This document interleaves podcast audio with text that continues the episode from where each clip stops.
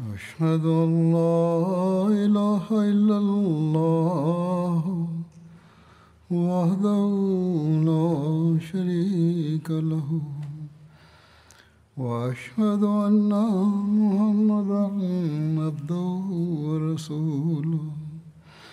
أما بعد فأعوذ بالله من الشيطان الرجيم. بسم الله الرحمن الرحيم. الحمد لله رب العالمين. الرحمن الرحيم. مالك يوم الدين. إياك نعبد وإياك نستعين. اهدنا الصراط المستقيم. صراط الذين أنعمت عليهم غير المغضوب عليهم ولا الضالين.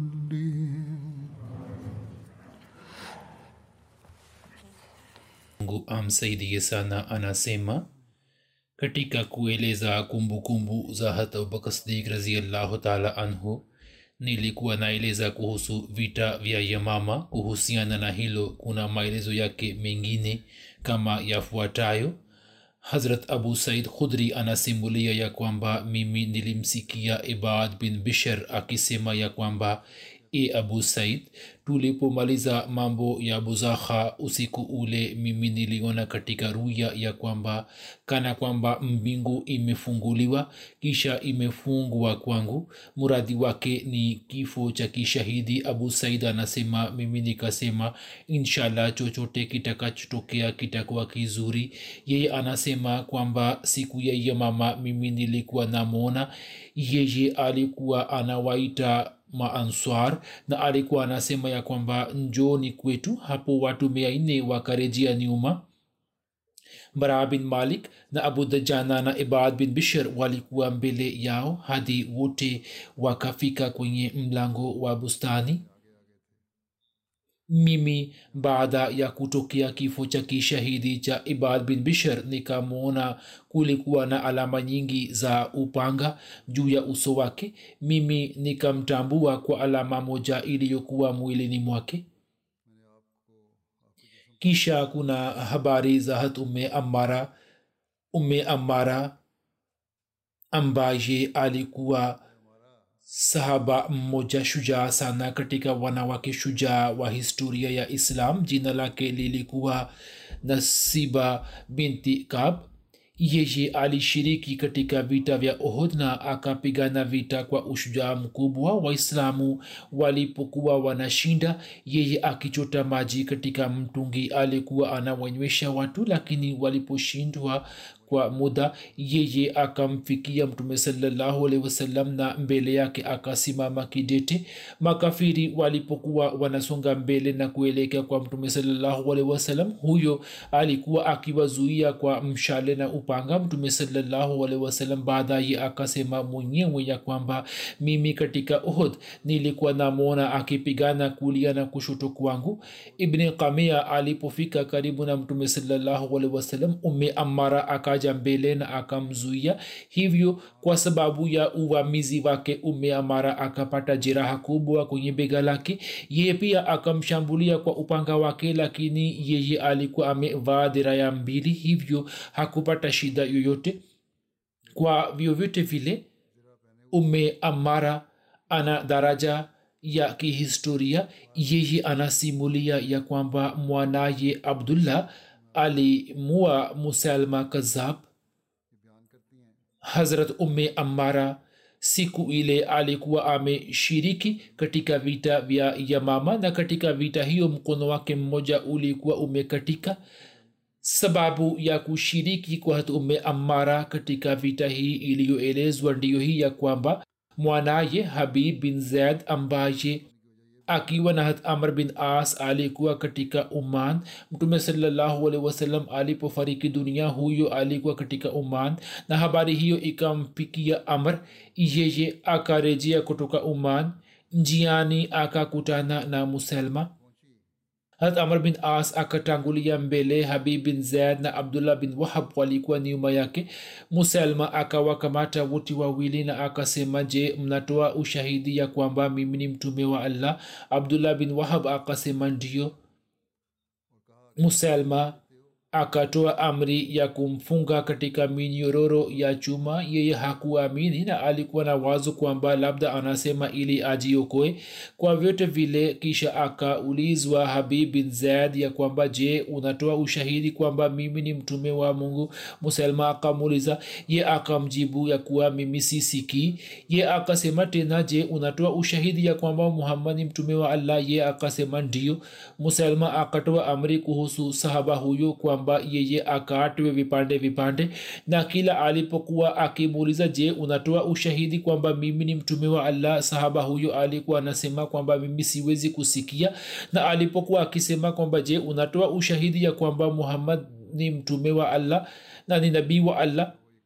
Ye alikuwa anasema kwamba ndio hadi yeye akakata viungo vyote vya mwili wake mikono yake ikakatwa karibu na mabega yake na miguu yake ikakatwa hadi magoti yake kisha akamchoma katika moto.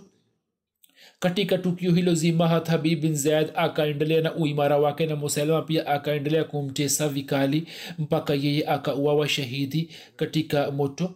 Kwa mujibu wa riwaya nyingine had habib alipoenda kwa musalma na barua wakati ule yeye akakata viungo vya mwili wake na kumua kisha akamuunguza motoni.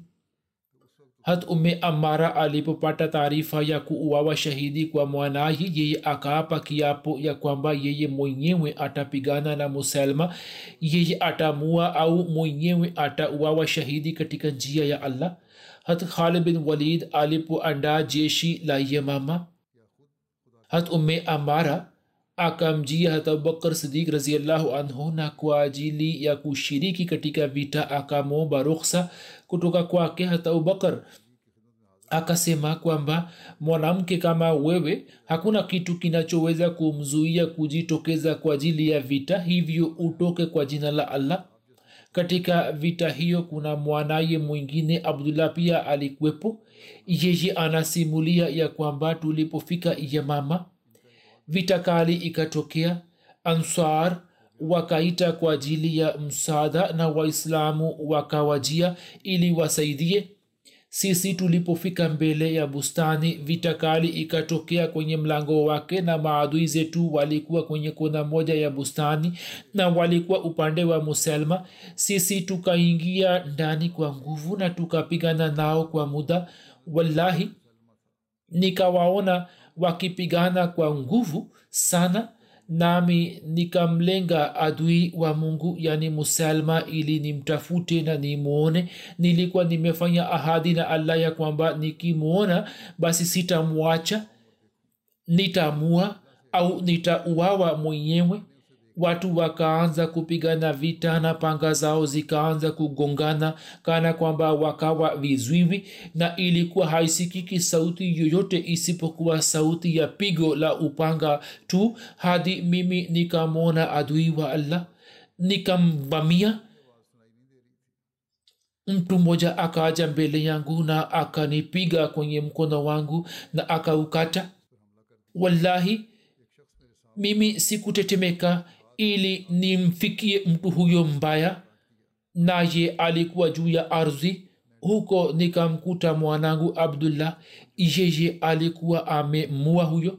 Kuna riwaya inayosema ya kwamba tume amara anasimulia ya kuwa mwanangu alikuwa anasafisha upanga wake na kitambaa. Mimi nikamuuliza je wewe umemua msalma ye akasema ndiyo e mama yangu mimi nikafanya sijda ya kumshukuru allah.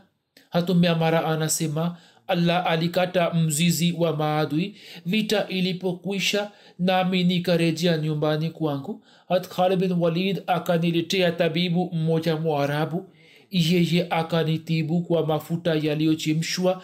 Wallahi tiba hiyo ilikuwa na uchungu mkubwa zaidi kwangu kuliko kukatika kwa mkono wangu. Hat alikuwa ananijali sana na alikuwa anatutendea kwa wema. Daima alikuwa anakumbuka haki yetu.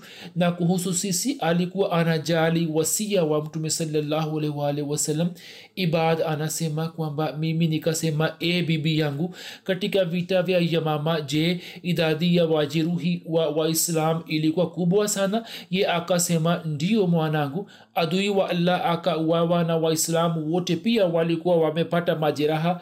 Mimi nikawaona ndugu zangu wawili katika hali ya majeraha mpaka walikuwa wamefika karibu na mauti.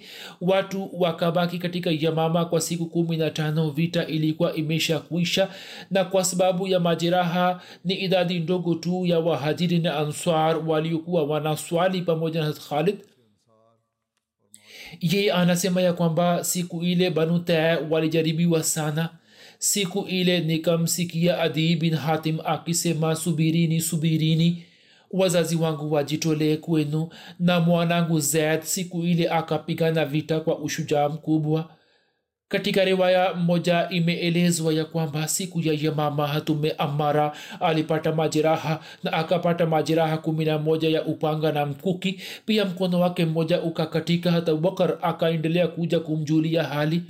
Kab bin ujra siku ile akapigana vita kali siku ile watu wakalazimika kuona mazwila kali na watu wakashindwa na wakikimbia wakaenda kuvuka hata sehemu ya mwisho ya jeshi kab akawaita eni answar eni answar njoni kumsaidia allah na mtume wake. Na akisema hayo akamfikia muhkam bin tufail. Muhkam akamshambulia kwa upanga wake na akakata mkono wake wa kushoto. Wallahi kab hakutetemeka hata kidogo na akaendelea kupigana naye kwa mkono wa kulia ila hali damu ilikuwa inatoka kutoka mkono wake wa kushoto hadi akafika katika bustani na akaingia ndani. Haji bin zaid akiita aus akasema kwamba eni ashal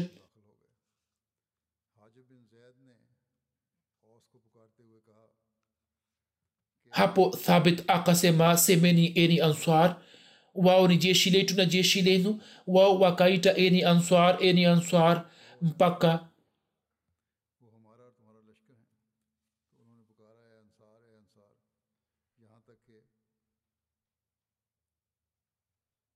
mpaka banu hanifa wakawashambulia. Watu wakasambaratika. Yeye akawaua maadui wawili na mwenyewe pia akauawa shahidi umer bin aus akashika nafasi yake naye pia akashambuliwa na maadui na akauawa shahidi. Kisha kuhusu abu aqil kuna maelezo yake ya kwamba abu waqil alikuwa na uhusiano na ansar. Yeye siku ya yamama alikuwa wa kwanza aliyetoka kupigana vita. Akapigwa mshale ambao ukikata bega lake ukafika hadi moyoni. Ye akavuta mshale ule na akautoa nje. Kwa sababu ya jeraha hilo akazofika ye akamsikia maan bin adi akisema ya kwamba eni ansar murejee ili tuwashambulie maadui. Amar anasema ya kwamba abu aqil akainuka ili arejee kwa watu wake nikamuuliza abu wakil una gani? Sasa wewe huna nguvu ya kupigana vita. Wewe umezofika sana. Ye akanijibu ya kwamba muhitaji ameniita kwa jina langu. Nikasema kwamba yeye ametaja jina la answar pekee na si wajeruhi.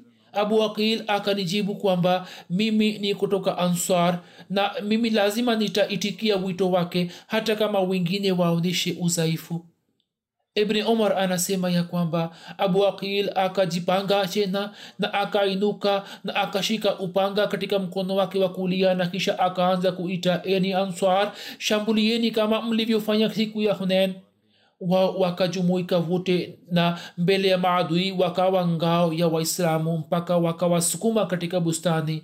Wao wakaanza kupigana vita kali na panga zikaanza kugongana zenyewe kwa zenyewe mimi nikamwona abu aqil mkono wake ukakatika kutoka bega lake na ukadondoka chini. Yeye akapata majeraha kumi na nne na kwa sababu ya majeraha hayo yeye akauawa shahidi ibni omar anasema kwamba nikamfikia abu aqil yeye alikuwa ameanguka chini na alikuwa anavuta pumzi za mwisho. Nikasema e abu aqil ye akasema kwa sauti hafifu labaka kisha akasema nani ameshindwa? Nikasema kwa sauti ya juu kwamba uwe na habari njema adui wa allah musalma ameuawa. Ye akasema alhamdulillah na akanisha kidole chake juu na akafariki dunia. Ibni omar anasema ya kwamba mimi nikamweleza baba yangu hat omar tukio hilo zima. Yeye akasema kwamba allah amrehemu. Yeye daima alikuwa akitamani kwamba wawe shahidi katika njia ya allah. Na sawa na elimu yangu yeye alikuwa miongoni mwa masahaba wapindwa na wateule wa mtume salallahu alehi na alikuwa ametangulia kuingia katika islam moja bin morara ambaye alikuwa chifu wa banu hanifa. Habari zake zimekwisha pita na zimekwisha tajwa katika hutuba za nyuma. Yeye siku moja alieleza kuhusu maan bin adiya kwamba yeye katika zama za mtume sawasalam alikuwa ananijia kwa sababu ya urafiki uliokuwa kati yangu na kati yake tangu zamani. Majaa anasema ya kwamba vita ya yamama ilipokwisha yeye akamjia hata abubakar sidik raziallahu taala anhu akiwa katika ujumbe wa watu. Siku moja abubakar na wenzake alikuwa anakwenda kuzuru makaburi ya mashahidi. Mimi pia nikatoka pamoja naye. Hadi hata abubakar na wenzake wakazuru makaburi ya masahaba sabini. Mimi nikasema kwamba ewe khalifa wa mtume sikumwona mtu mwenye kusimama kidete mbele ya panga na kushambulia kwa nguvu isipokuwa masahaba walioshiriki katika vita vya yamama. Yaani mimi nimewaona wakishambulia maadui kwa ukali. Mimi nikamwona mtu mmoja kati yao na allah amrehemu. Huyo alikuwa rafiki yangu hata abubakar akajua na akasema kwamba maan bin adi nikasema ndio na hata abubakar alikuwa anajua ya kwamba sisi ni marafiki. Yeye akasema kwamba allah amrehemu. Wewe umemtaja mtu aliye mwema sana. Nikasema e khalifa wa mtume kana kwamba hata saizi mimi namwona katika jicho langu la kifikra nami nilikuwa nimefungwa katika hema la khalid bin walid waislamu wakatawanika na wakatawanika sana mpaka nikaelewa ya kwamba sasa hawataweza kusimama tena. Nami nikachukia hali hiyo ya waislamu. Hata abubakar akasema kwamba wallahi je ni kweli kwamba ulikuwa hukupenda hali kama hiyo? Kwani huyu alikuwa ameritadi na ndio maana alikuwa amefungwa ndani? Yeye anasema kwamba nikasema wallahi mimi sikupenda hali hiyo ya waislamu. Abubakar akasema kwamba hapo mimi ninamhimidia allah. Muja anasema mimi nilimwona maan bin adi yeye akifunga kitambaa chekundu kichwani mwake. Alikuwa anawashambulia maadui alikuwa amebeba upanga kwenye bega lake na damu ilikuwa inatoka kutoka upanga wake. Ye alikuwa anaita eni answar shambulieni kwa nguvu zote. Moja anasema ya kwamba answar wakageuka na wakavamia na wakashambulia kwa nguvu mpaka wakawaangamiza maadui. Mimi nilikuwa nazunguka pamoja na khalid walid. Mimi nilikuwa na watambua waliouawa wa banu hanifa na pia nilikuwa nawaona ansar wao walikuwa wamewawa washahidi na kuanguka chini ya abubakar kwa kusikia hayo akaanza kulia hadi ndevu yake ikalowa na machozi. Imesimuliwa na abu said khudri ya kwamba wakati wa azuhuri ulipowadia mimi nikaingia katika bustani na vita kali ilikuwa inapiganwa. Hat khalid bin walid akamwambia mwazini ili azana atoe azana ye akapanda juu ya ukuta wa bustani na akatoa azana ya azuhuri kisha akawatuma watu ili wawanyweshe wajeruhi. Khalid akatusalisha swala ya azuhuri na alaswiri na kisha akawatuma watu wenye maji ili waende wawanyweshe wajeruhi. Mimi nikaanza kuzunguka pamoja naye nikapita karibu na abu akir yeye alikuwa amepata majeraha kumi na tano. Ye akaomba maji kutoka kwangu. Mimi nikamnywesha maji hapo. Maji yakatoka kutoka ma, majeraha yake naye akaua washahidi. Nikapita karibu na bishar bin abdullah. Yeye alikuwa ameketi katika sehemu yake naye akaomba maji. Mimi nikamnywesha maji. Ye pia akaua washahidi mahmud bin labid anasimulia ya kwamba hat khalid bin walid alipowaua watu wa yamama.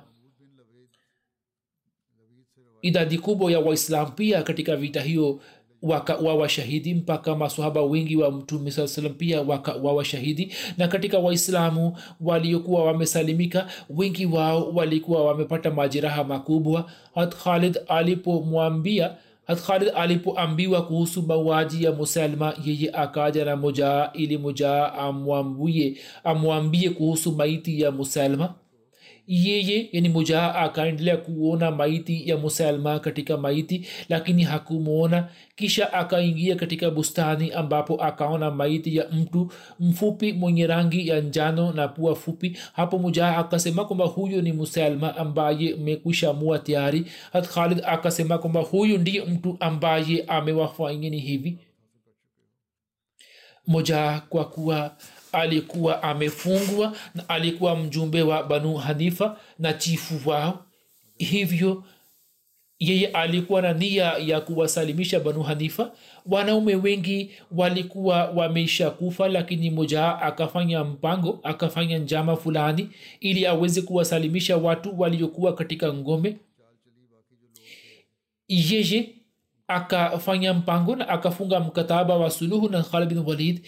Ye akamwambia khalid bin walid ya kwamba watu hawa waliokuwa wametoka kupigana nani? Watu hawa walikuwa na haraka ilhali ngome bado zimejaa na wapiganaji. Yani kuna wapiganaji wengi wamo kwenye ngome. Hat khalid akasema kwamba ole wako unasema nini? Moja akasema wallahi nasema kweli kabisa basi njoo na ufanye suluhu na mimi kwa niaba ya kaumu yangu hat khalid katika vita hiyo. Mbele habari zake zitaelezwa kwamba ye alikuwa amemdanganya hat khalid. Hat khalid katika vita hiyo kali alikuwa ameshaona hasara kubwa iliyokuwa imetokea kwa waislamu. Hivyo kwa sababu hiyo ye akaona kwamba ni vyema kwa kuwa mwasi mkweli na chifu wa banu hanifa yani musalma na wenzake amesha uwawa sasa ni vyema kwamba tufanye suluhu ili waislamu wasipate hasara nyingine. Basi khalid akaonyesha ridhaa ya kufanya suluhu. Moja baada ya kupata zamana ya suluhu kutoka kwa khalid akasema kwamba mimi naenda kwa kaumu yangu ili nishauriane nao. Kisha ye akawaendea ilhali mujaa alikuwa anajua ya kwamba katika ngome waliobaki ni wanawake na watoto na wazee tu yeye akawavisha deraya na akawaambia kina mama ya kwamba wao wapande juu ya kuta za ngome mpaka nirudi. Kisha ye akaja kwa khalid na akasema kwamba sharti ambalo nimeliweka katika suluhu watu wangu hawalikubali sharti hilo. Hat khalid alipoona ngome akazikuta zikiwa zimejaa na watu.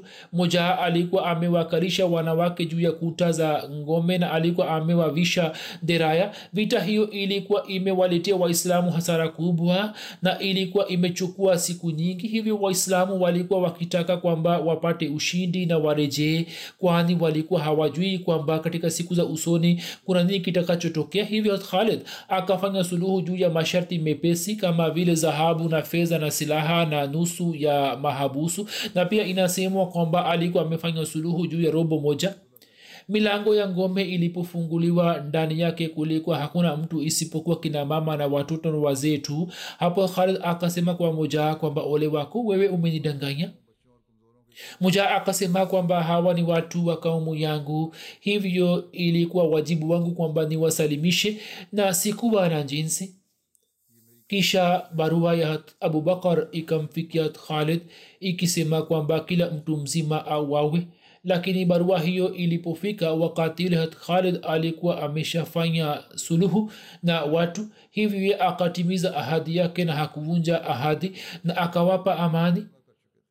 Hivyo khalid bin walid kwa ajili ya kumwambia hali ya waislamu na sababu ya kufanya suluhu akamtumia abubakar barua moja ambayo kwa kuisoma abubakar akamrizia na akafurahi hat khalid alipomaliza mambo ya suluhu kuhusu ngome akatoa amri na watu wakateuliwa juu yao. Moja akala kiapo cha allah kwamba mambo yaliyowekwa katika suluhu yatakuwa wazi kwako na kila aina ya habari itafikishwa kwa hat khalid. Yani mambo yote yaliyopo baina yetu yatafikishwa kwa hat khalid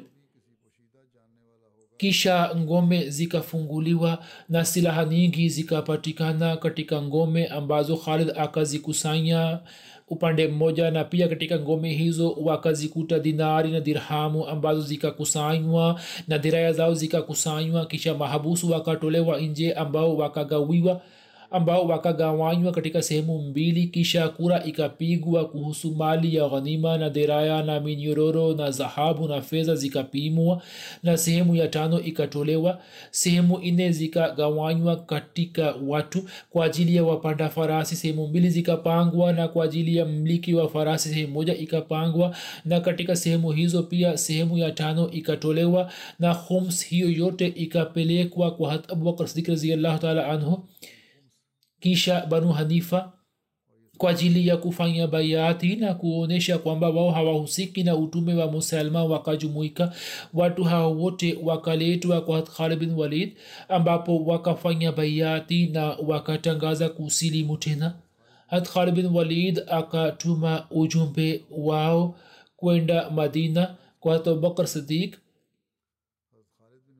watu hawa walipofika kwa abubakar sidik hata abubakar akaonyesha mshangao wake na akasema hata abubakar akaonyesha mshangao wake na akasema kwamba nyini kivipi mlikuwa mmekamatwa na udanganyifu wa musalma na mkapotea? Wao wakajibu e khalifa wa mtume wewe unajua vizuri kuhusu hali yetu. Musalma hakuweza kujifaidisha musalma hakuweza kujifaidisha wala jamaa zake na kaumu yake wakaweza kupata faida yoyote kutoka kwake. Kuna habari ya ndoto moja ya hata abubakar sadiq hata abubakar alipomtuma hata khalid kwenda yamama yeye aliona katika ndoto ya kwamba kuna kijiji cha hajar na tende zake zimeletwa kwake. Yeye akaala tende moja hapo akaikuta kama ni kokwe ambayo ilikuwa na sura ya tende na ilikuwa ngumu sana. Yani haikuwa tende bali ilikuwa kokwe akaitafuna kwa muda kisha akaitupa na utabiri wake aliyofanya ni kwamba akasema kwamba khalid atalazimika kukabiliana na vita kali zidi ya watu wa yamama na allah lazima atatujaalia ushindi juu ya mkono wake hata abubakar alikuwa anasubiri kwa hamu habari zitokazo kutoka yamama na mjumbe wa khalid alipokuwa akitoka kutoka kwake yeye alikuwa anapata habari kutoka kwake. Siku moja wakati wa mchana katika joto hata abubakar akatoka nje alikuwa na nia ya kwenda sarar iliyokuwa na umbali wa maili tatu kutoka madina. Hat omar na hat said bin zaid tuleha bin ubaidullah na baadhi ya wahajiri na ansar walikuwa pamoja naye. Yeye akakutana na abu khasama najari ambaye khalid alikuwa amemtuma. Hata abubakar alipomwona akamuuliza kwamba e abu khaisama kuna habari gani? Ye akasema kwamba e khalifa wa mtume habari ni njema. Allah ametujalia ushindi juu ya yamama. Msimuliaji anasema abubakar akasujudu abu khaisama akasema kwamba kuna barua ya khalid kwa ajili yako. Hata abubakar na wenzake wakamhimilia allah.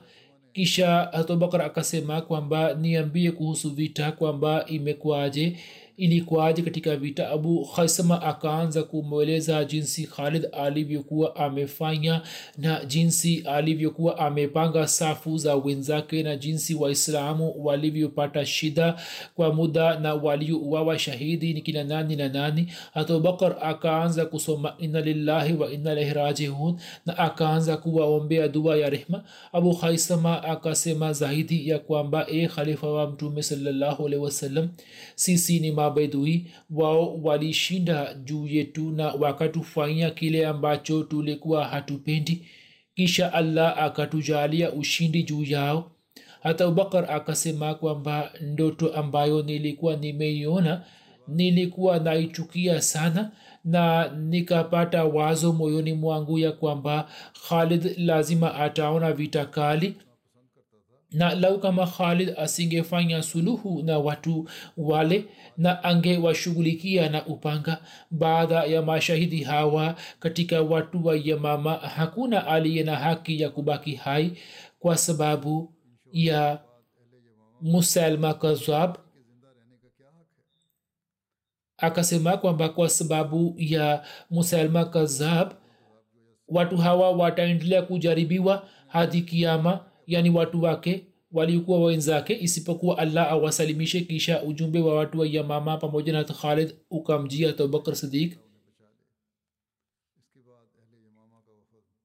kuhusu idadi ya waliouawa inasemwa ya kwamba katika vita hiyo idadi ya waritadi waliouawa ilikuwa takriban elfu kumi na katika riwaya moja elfu ishirini na moja imetajwa ilhali waislamu mia tano au mia sita walikuwa wameuawa shahidi. Katika riwaya zingine idadi ya waislamu waliouawa shahidi katika vita vya yamama inayoelezwa ni mia saba elfu moja na mia mbili na elfu moja mia saba pia. Sawa na riwaya moja katika vita hiyo waliouawa shahidi watu mia saba walikuwa mahufaz wa qurani. Miongoni mwa mashahidi hawa walikuwepo masahaba wakubwa na mahufadh wa qurani tukufu ambao daraja yao na cheo chao kilikuwa kikubwa mno katika waislamu. Vifo vyao vilikuwa pigo kubwa sana lakini shahada za mahufadh hawa wa qurani ndiyo ikawa sababu ya kujumuisha qurani katika zama za baadaye katika mashahidi hawa baadhi ya masahaba walio maarufu ni kama wafuatao zaid bin khatab hazrat abu huzaifa bin rabia hat salam maula abu huzaifa hat khalid bin usaid hat hakam bin said hat tufail bin amr dosi ndugu yake hat zubair bin awam hazrat saib bin awam hat abdullah bin haris bin qais hat ibad bin haris hat abad bin bishr hat malik bin aus hat suraka bin kab hat man bin adi mhaziri wa mtume sallallahu alaihi wasallam hat thabit bin qais bin shimas hat abu dajjana hat abdullah bin abdullah mwana wa abdullah bin ubay bin sulul na hadrat yazid bin thabit yazid bin thabit khazraji sawa na baadhi ya wanahistoria vita vya yamama ilitokea mwezi wa rabiul awal mwaka kumi na mbili hijiria ilhali wengine wanasema ilikuwa imetokea mwaka wa kumi na moja hijiria utatuzi wake tunaweza kufanya ni kwamba inawezekana kuwa vita hiyo itakuwa imeanza mwaka wa kumi na moja na itakuwa imekuisha katika mwaka wa kumi na mbili hijiria musleh maud raziallahu anhu anasema watu waliodhai na maswahaba wakapigana nao vita. Wote hawa ni wale walio waliokuwa wameasi zidi ya serikali ya islam na walikuwa wametangaza vita zidi yake musalma mwenyewe katika zama za mtume salllahualwalhi wasallam alikuwa amemwindikia mtume salllahualwasalam akisema ya kwamba mimi nimeamrishwa ya kwamba nusu ya nchi ya uarabuni ni kwa ajili yetu na nusu ya nchi ni kwa ajili ya quraish na baada ya kifo cha mtume salllahualhi wasallam yeye akamfukuza mtendaji wa mtume salllahualhi wasallam samama bin athal kutoka hajar na yemama na akajifanya kuwa mtendaji wa eneo hilo na akawashambulia waislamu. Pia akawafunga masahaba wawili wa madina habib bin zaid na abdullah bin wahab na akawalazimisha kukubali utume wake. Abdullah bin wahab kwa sababu ya hofu akakubali jambo lake lakini habib bin zaid akakataa na hapo musalma akakata viungo vyote vya mwili wake na akamchoma katika moto. Pia katika yemen pia watendaji ambao mtume saa salam alikuwa amewateua yeye akawafunga baadhi yao na wengine akawapa azabu kali. Pia katika tabri imeendikwa ya kwamba aswad ansi pia alikuwa amepeperusha bendera ya uasi dhidi ya serikali ya kiislam na watendaji ambao walikuwa wameteuliwa na mtume salallahu alaihi wasallam. Ye alikuwa amewatesa sana na kutoa amri ya kunyang'anya zaka kutoka kwao. Kisha katika sanaa alikuwa amemshambulia shehr bin bazan ambaye alikuwa ameteuliwa na mtume wasallam kama mtawala wa huko na akawaua waislamu wengi na akapora mali zao na akamua gawana na baada ya kumua gawana akamua mkewe kwa nguvu. Banu najiran pia wakaasi na wakaungana na aswad ansi nao pia wakawafukuza masahaba wawili amr bin hazam na khalid bin said kutoka maeneo yao. Matukio hayo yote yanadhihiri ya kwamba sababu ya kupigana na wadai wa utume haikuwa hii ya kwamba wao walikuwa wamedai kuwa nabii katika umati wa mtume saa salam na walikuwa wanadai kwamba wao ndio wasambazaji wa dini ya mtume bali sahaba walikuwa wamepigana nao kwa sababu wao wakisitisha sheria ya islam walikuwa wanaunda kanuni zao na walikuwa wamejifanya kama wafalme wa maeneo yao na walikuwa wamewaua masahaba na walikuwa wametangaza vita zidi ya serikali za kiislam na walikuwa wameasi zidi ya serikali iliyopo madarakani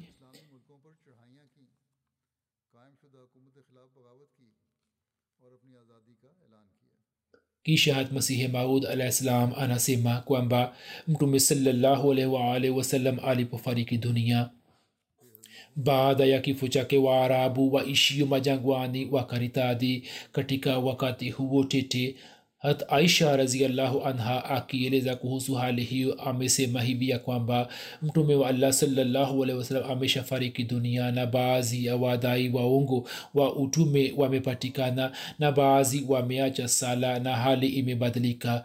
Katika hali hiyo na kwenye msiba huo baba yangu akawa khalifa wa mtume salllahualwalh wasallam. Baba yangu akakabiliana na ghamu ambazo kama zingetokea kwa milima basi milima ingepasuka pasuka. Sasa fikirini ya kwamba hata kwa kupata masaibu makubwa kama milima kuto kuacha hima na azma si kazi ya mtu wa kawaida. Hiyo inahitaji uaminifu uimara huo ulikuwa unahitaji uaminifu ambao swidik akauonyesha ilikuwa haiwezekani kwamba mtu mwingine angeweza kusimamia yote. Masahaba wote walikwepo hakuna asemaye kuwa hii ni haki yangu. Wao walikuwa wanaona ya kwamba moto umewaka kotekote kote. Sasa nani aingie katika moto huo? Hat umar katika hali hiyo akaja mbele na akafanya baiati yake na masahaba wengine pia wakafanya baiati huo ulikuwa uaminifu wake pekee ambao ukamaliza fitna hiyo na ukawaangamiza wale wenye kuuzi. Kulikuwa na watu laki moja pamoja na musalma na maswala yake yalikuwa ni maswala ya ibahat. Ibahat maana yake ni kuhalalisha vitu ambavyo sheria imeviharamisha. Na watu kwa kuona mambo yake ya ibahat walikuwa wanaingia katika kundi lake ye alikuwa amevihalalisha vitu vingi ambavyo vilikuwa haramu na habari zake zimekwisha tajwa katika hutuba za nyuma. Lakini akasema kwamba watu kwa kuona mambo yake ya kiibahat walikuwa wanaingia kwenye kundi lake lakini mwenyezi mungu akatoa ushahidi wa msaada wake na akawarahisishia waislamu. Hatmasihi maudlah anasema zaidi kwamba jambo hili ni wazi kwa wahakiki wote ya kwamba muda wa ukhalifa wake ilikuwa ni muda wa hofu na masaibu. Hivyo mtume wasallam alipofariki dunia islam na waislamu walikumbwa na masaibu mengi.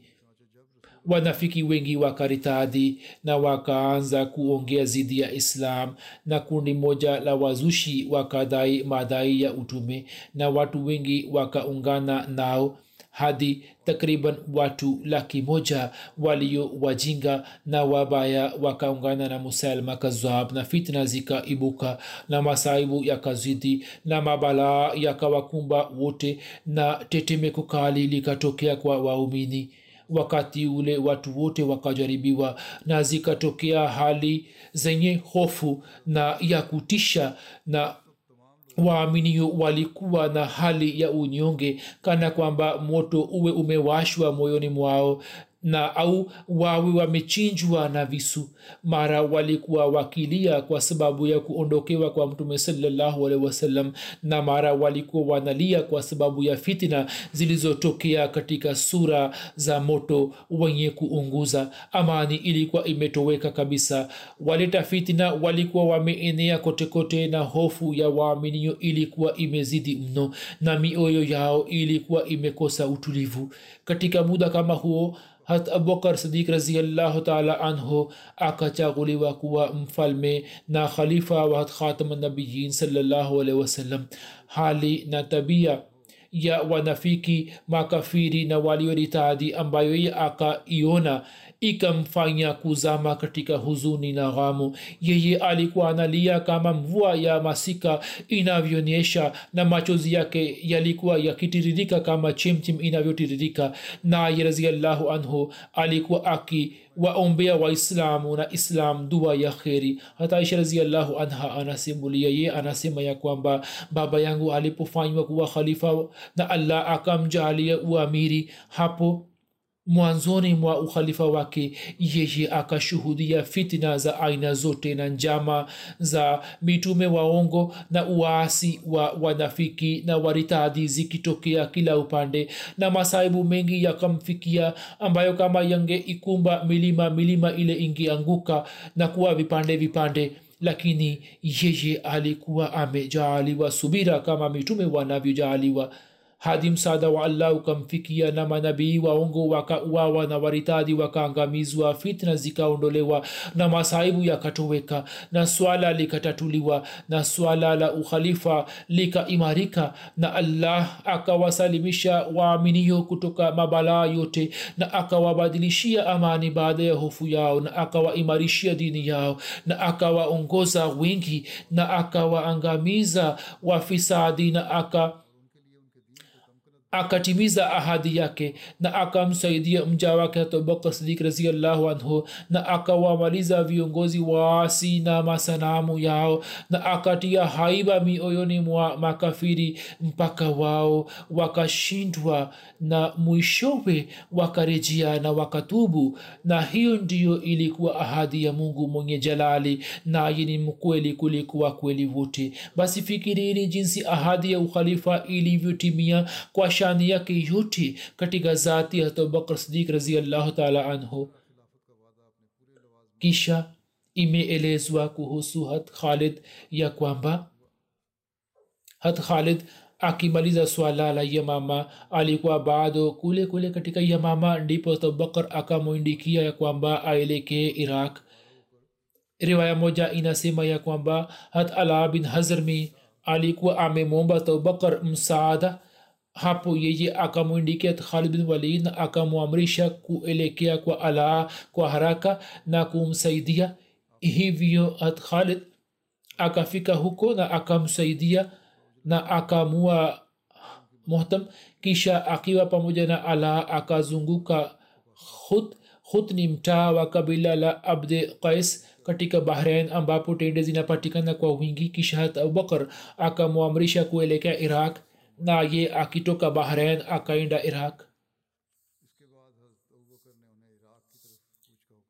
ndoa ya hat khalid bin walid na binti ya moja bin murara kuhusu ndoa hiyo watu wanaulizana katika vitabu vya sera na historia imeendikwa kuhusu ndoa hii ya kwamba baada ya vita vya yamama kuisha na watu waliobaki wa banu hanifa mkataba wa suluhu ulipofanywa pamoja nao kisha khalid bin walid alikuwa amefunga ndoa moja ambayo sawa na wanahistoria abubakar alipopata taarifa ya ndoa hiyo ye akamkasirikia khalid bin walid lakini hat khalid bin walid alipomwindikia barua yenye maelezo yote ndipo hasira ya abubakar ikatoweka sawa na maelezo yake baada ya baada ya kufanya suluhu.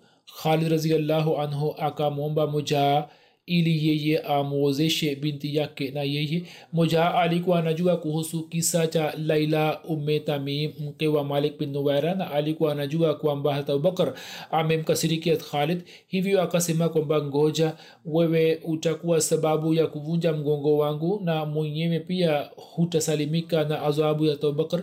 Lakini hata khalid raziallahu anhu akasema kwamba wewe umwozeshe binti yako na mimi abubakar hivyo akamwozesha binti yake nahat khalid.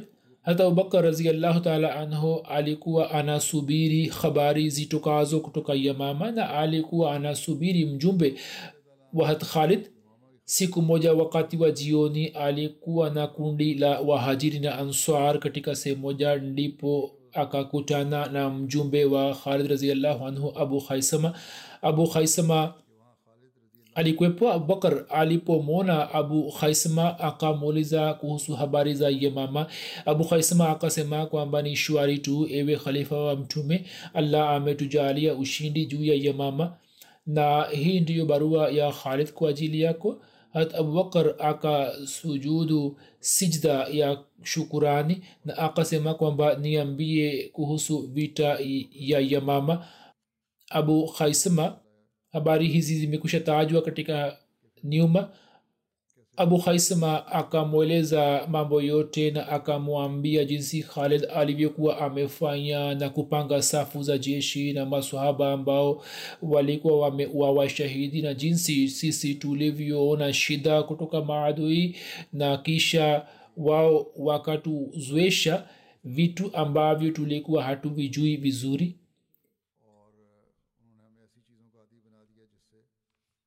kisha abu khaisama akaeleza kuhusu ndoa ya hat khalid hata abubakar akamwindikia khalid akisema ya kwamba e mwana wa ume khalid wewe umeoa ilhali katika ua lako damu ya waislamu elfu moja na mia mbili haijakauka bado na kisha moja akikudanganya amefanya suluhu na wewe ilhali allah alikuwa amekujalia mamlaka kamili juu yao kwa sababu ya kufanya suluhu na moja na kumua binti yake. Adhabu hiyo ya khalifa wa mtume ikamfikia khalid yani barua yenye hasira.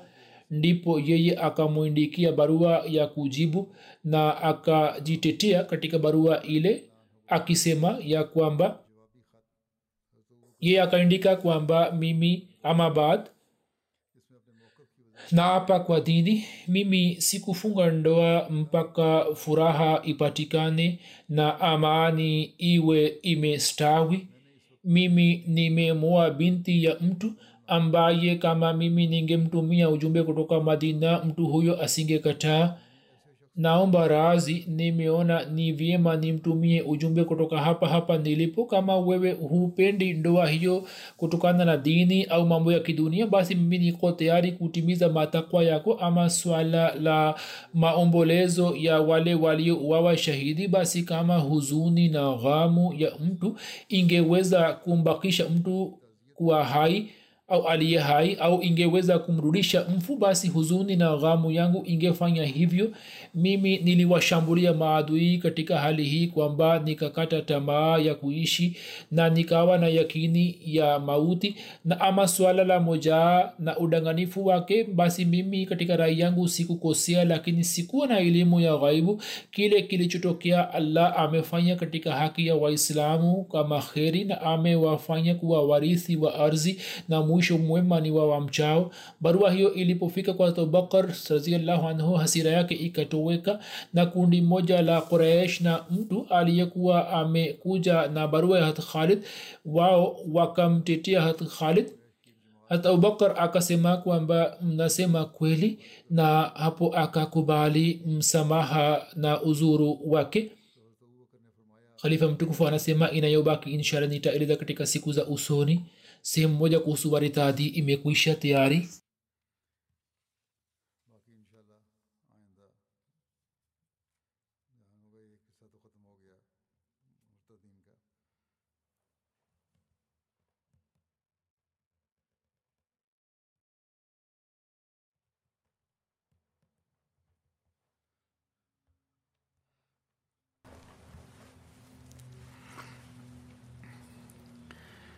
الحمد لله الحمد لله نحمده ونستعينه ونستغفره ونؤمن به ونتوكل عليه ونعوذ بالله من شرور أنفسنا ومن سيئات أعمالنا.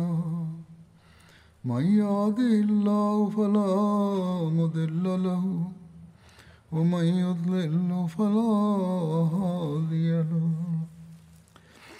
ونشهد ان لا اله الا الله ونشهد ان محمدا عبده ورسوله عباد الله رحمكم الله إن الله يأمر بالعدل واللسان وإيتاء ذي القربى وينهى عن الفحشاء والمنكر والبغي يعظكم لعلكم تذكرون اذكروا الله يذكركم وادعوه يستجب لكم ولذكر الله أكبر.